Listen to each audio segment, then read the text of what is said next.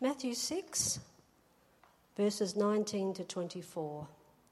Do not store up for yourselves treasures on earth, where moth and rust destroy, and where thieves break in and steal. But store up for yourselves treasures in heaven, where moth and rust do not destroy, and where thieves do not break in and steal. For where your treasure is, there your heart will be also. The eye is the lamp of the body. If your eyes are good, your whole body will be full of light. But if your eyes are bad, your whole body will be full of darkness. If then the light within you is darkness, how great is that darkness? No one can serve two masters. Either he will hate the one and love the other, or he will be devoted to the one and despise the other. You cannot serve God, both God and money.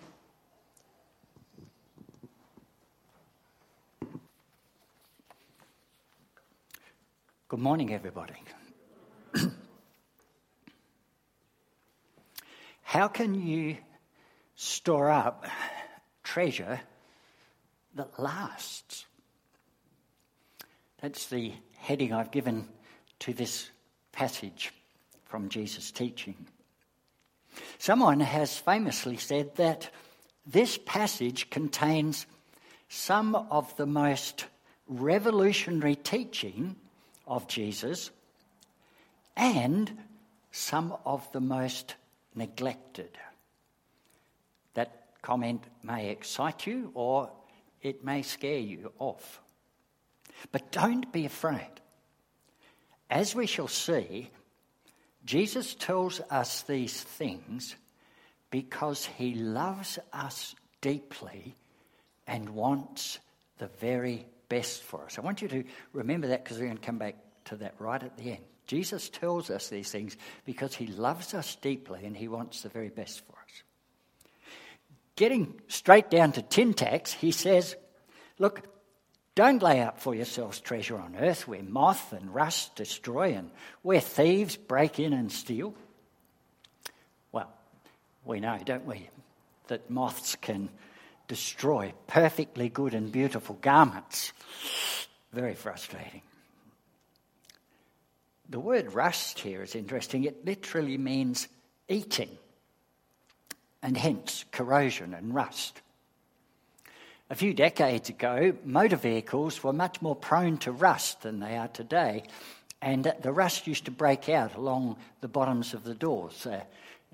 Those of you a bit older will remember that, hence the term rust bucket. Oh, what a feeling, rust bucket.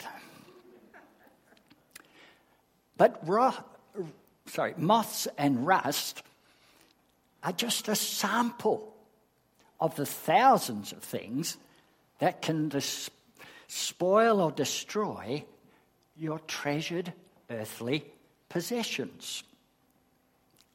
Scientists have a term called entropy, which is the tendency of all material things to kind of run down. Imagine a sandcastle on the beach slowly loses its shape and its height until it's just a bump on the sand. All material things, including those we treasure, are subject to decay and loss of their pristine perfection. This is all part of the eating. But as well as the eating, we have the thieving. Thieves break in and steal. Anyone who has anything of value knows the risk of someone else nicking it. Every night on the news, a car has been stolen and torched, perhaps two. We use security alarms on our houses to try and prevent thieves breaking in and pinching our stuff. Scammers contact you every day, trying to deprive you of your earthly treasure. And if you have money in the bank, well, the tiny little bit of interest they give you goes no way to allowing for the inflation that is eating away its value. Of course, you can buy shares and lose your wealth overnight. We do, though, have to make provision for ourselves by saving for time in need, such as our old age. Not sure when that starts.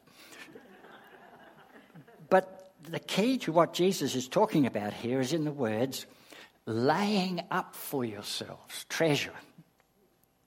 To help us understand what that means, Jesus told a story about a rich man whose land produced an abundant harvest. And he thought to himself, what am I going to do? I've got no place to store my crops. Then he said, I know what I'll do. I'll tear down my sheds and I'll build bigger ones. And there I'll store my surplus crops and grain. And I'll say to myself, mate, you have plenty of grain laid up for many years. Take life easy. Eat, drink, and be merry. But God said to him, idiot. No, he didn't say that. He said, you fool. This very night your life will be demanded from you. Then who will get what you have prepared for yourself?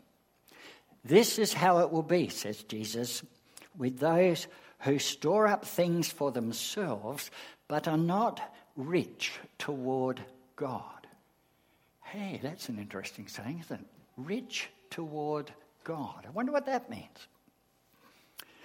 So, laying up for yourselves treasure on earth, according to God, is a fool's game because you're bound to lose in the end. Even if your earthly treasure doesn't decay, you will decay.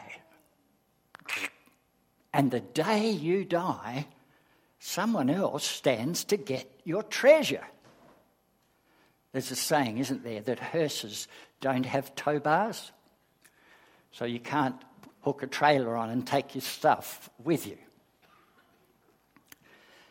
King Solomon, he had a lot of stuff. But he had found out painfully the futility of striving to get a lot of possessions and wealth. And he says, I hated all the things that I'd worked for under the sun because I must leave them to the one who comes after me. And who knows whether that person will be wise or foolish. Yet they will have control over all the fruit of my work, into which I've poured my effort and skill under the sun. This is meaningless. Even the great king of Israel couldn't overcome this mortal problem. But fortunately, Jesus has a much better alternative for us. He says, rather, in verse 20, lay up for yourselves treasure in heaven, where neither moth nor rust destroys, and where thieves do not break in and steal. Well, the principle that Jesus is commending is obvious, isn't it? Because everything in heaven is eternal and not subject to decay. No entropy, moths, rust, or thieves there. No thieves, trust me. But what does Jesus mean by treasure in heaven? Well, treasure in heaven, get this, treasure in heaven would have to be something that is treasured in heaven, true? Treasure in heaven would have to be something that's treasured in heaven. So stamp and teaspoon collections may not be treasured in heaven. Beautiful ball gowns, bulging muscles. Nah. Big egos. Definitely not. Fortunately, Jesus has given us some clear indications in his various teachings about what treasure in heaven is. A man once came to him wanting to know what he had to do to inherit eternal life. And Jesus said to him, well, obey God's commandments. He said, yeah, done that. Then Jesus looked at that young man and he loved him. And he said to him, mate, if you want to be perfect or complete, go sell your possessions, give to the poor, and you will have treasure in heaven. Then come, follow me.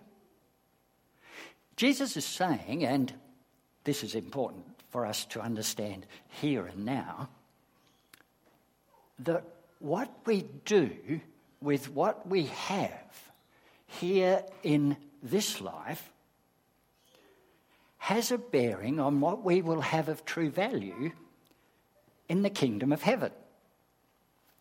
For example, if you have $10,000 and you use it to buy a boat and go fishing, you will end up with less treasure in heaven than if you have $10,000 and you use it to help starving children in Afghanistan. Now, don't get me wrong, Jesus is not against fishing. In fact, he was very good at it. And he did spend a lot of time in boats. But he's just giving us a heads up, an inside tip about how to store up real wealth that will last forever. But what is it that we are actually storing up in heaven? If we search the Bible to understand what treasure in heaven is, we discover in the Old Testament that God's treasure is his people. Moses tells Israel, the Lord your God has chosen you to be a people for his treasured possession. In the New Testament, we are told by Peter, you, the people of God, are a chosen race, a royal priesthood, a holy nation, a people for God's own possession. God's people are very precious to him. And so St. Paul calls them God's glorious inheritance. That is his treasure. Woe betide anyone who messes with God's treasured inheritance, because precious in the sight of the Lord is the death of his saints. Putin, take note. Jesus warns, whoever causes one of these little ones who believe in me to sin, it would be better for him if a millstone were tied around his neck and he were cast into the sea.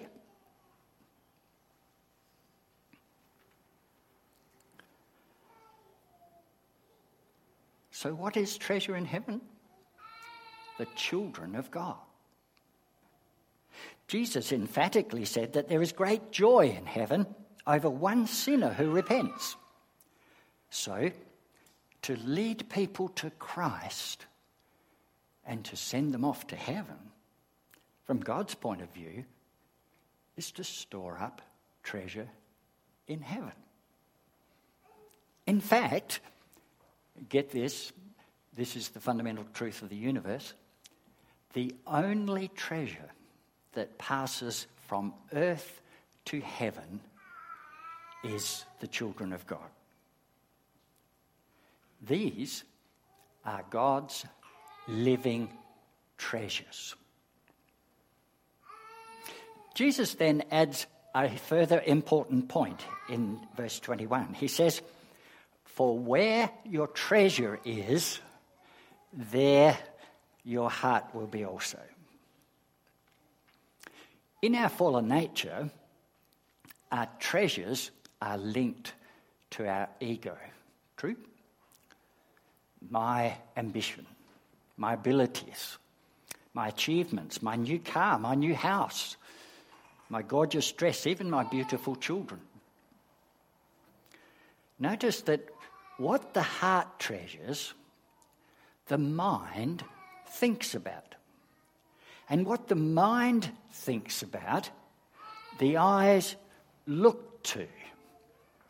That's exactly why the king was in his counting house, counting out his money. The queen was in the parlour eating bread and honey. When we care about something, we, in the English language, we say we look after it. We look after what we treasure. So there's a very close link between our treasure and our heart and our eyes. And so in the next verse, Jesus continues this line of thinking by saying, the eye is the lamp of the body. So if your eye is healthy, your whole body will be full of light. The word translated healthy or sound has a basic meaning of single. It's like the old song, I only have eyes for you, a single eye.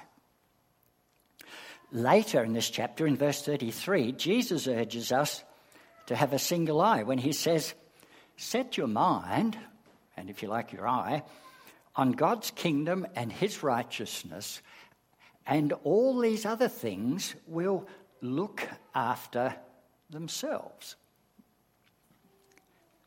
Trouble for us is that today we live in an age of images, most of them on screens. And these are designed to capture our eyes, our attention, our heart. That's because the world is constantly trying to draw your eyes away from the things of God and get them lusting after and looking after the treasures of this world. Because this is true, even as Christians, we can end up with double vision. Got an eye on God's kingdom and an eye on my earthly treasures. Interestingly, this same word, Greek word for healthy, is translated in other places in the New Testament to mean generous. We can draw these two meanings together and say that for Jesus, a healthy spiritual eye is one that is singly and continuously focused on the generosity of God.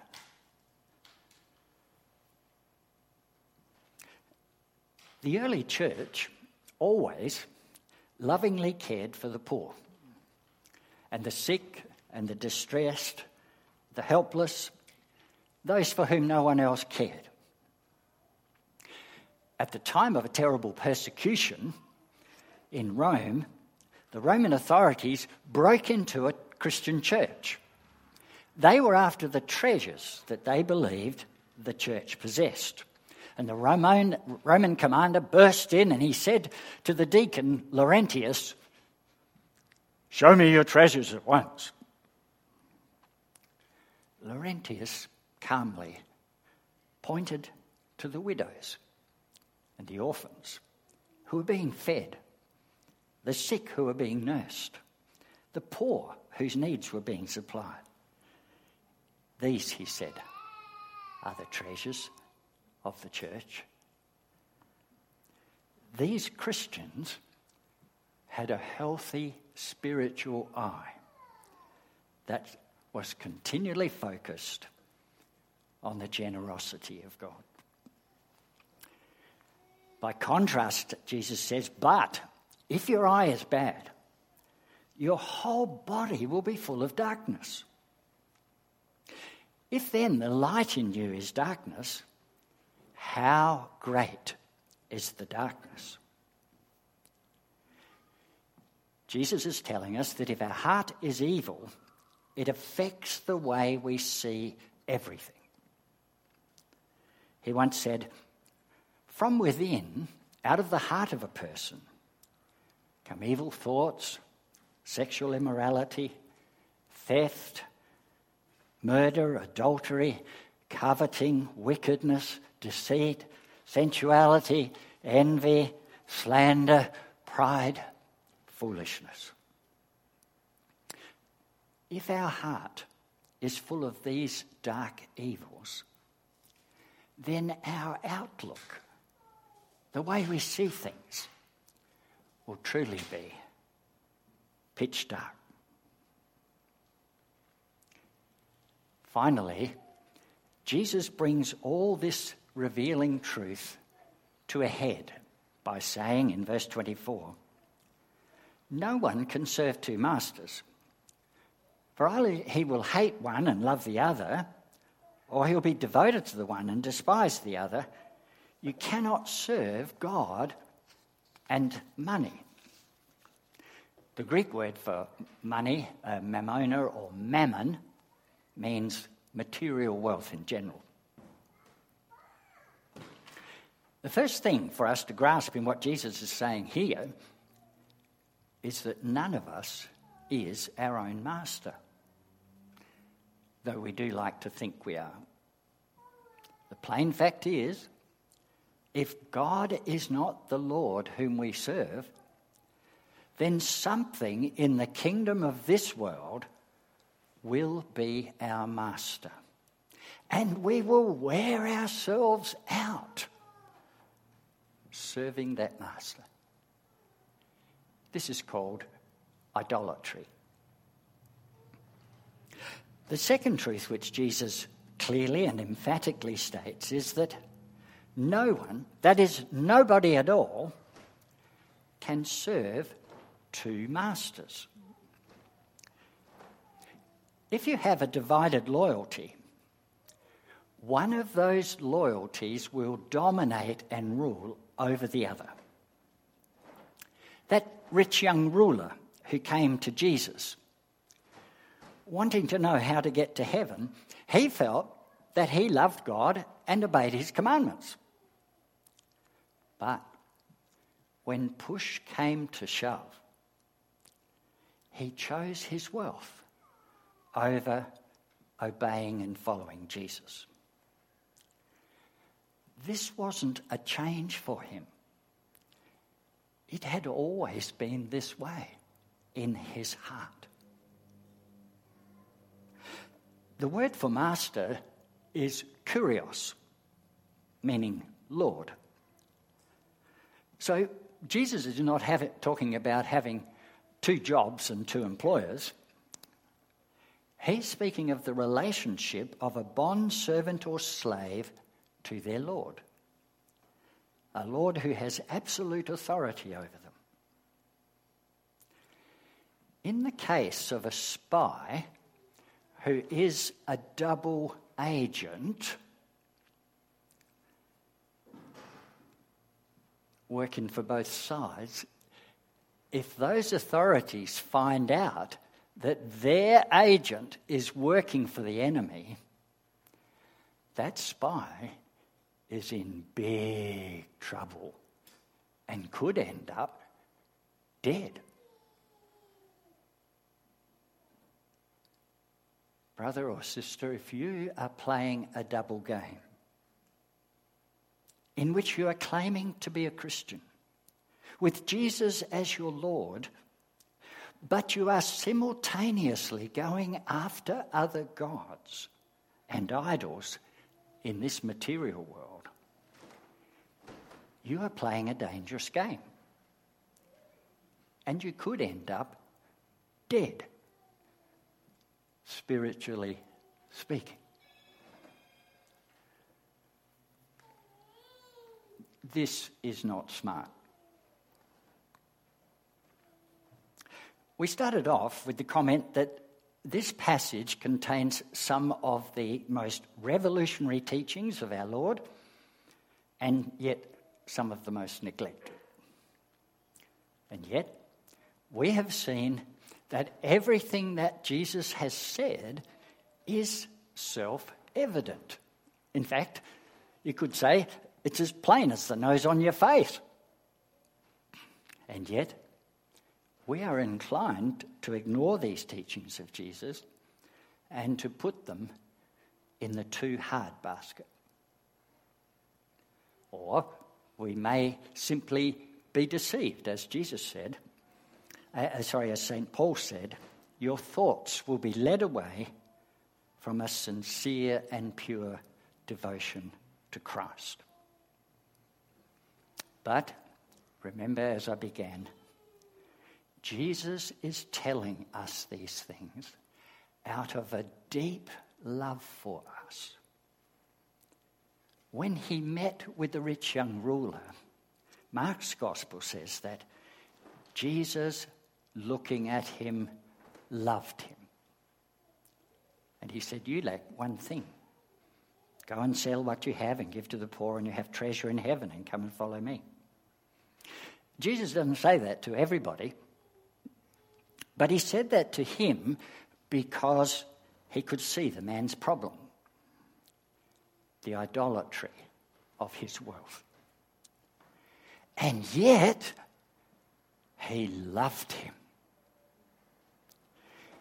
because he wanted God's best for him. And above all, because he wanted this young man to be set free, to be his disciple, and to be with him constantly. What an honour. He could have ended up a big name in the New Testament. But sadly, the young man thought that he could do better for himself. And so he went away. And as far as we know, Jesus did not see him again. But then he says he went away sad, so who knows? But brother or sister, when Jesus looks at you and loves you, whatever he tells you to do, for goodness sake, do it. You'll be so glad you did. Shall we pray?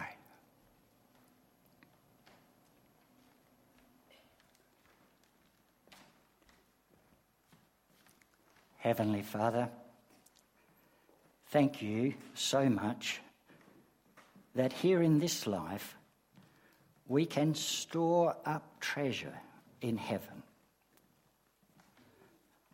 And Lord, may our heart be where the real treasure is.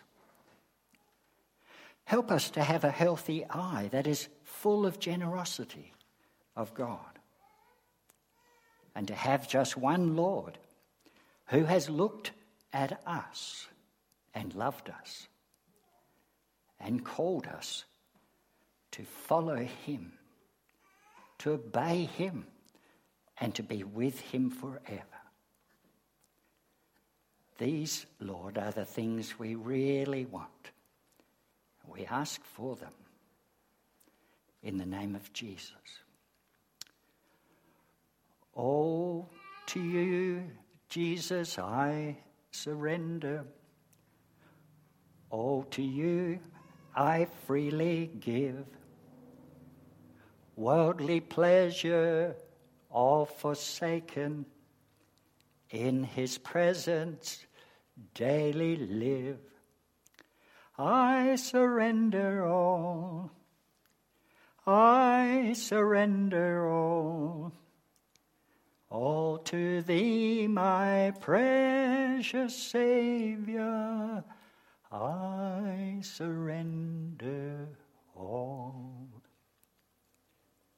Amen.